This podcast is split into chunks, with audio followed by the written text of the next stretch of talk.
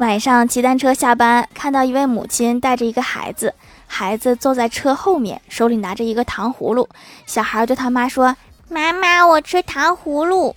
他妈说，别吃啦，你要是正一咬，我一刹车，签子扎嘴怎么办？小孩咬了一口说，那也是我罪有应得。最好的心态，做最坏的打算，真的挺危险的。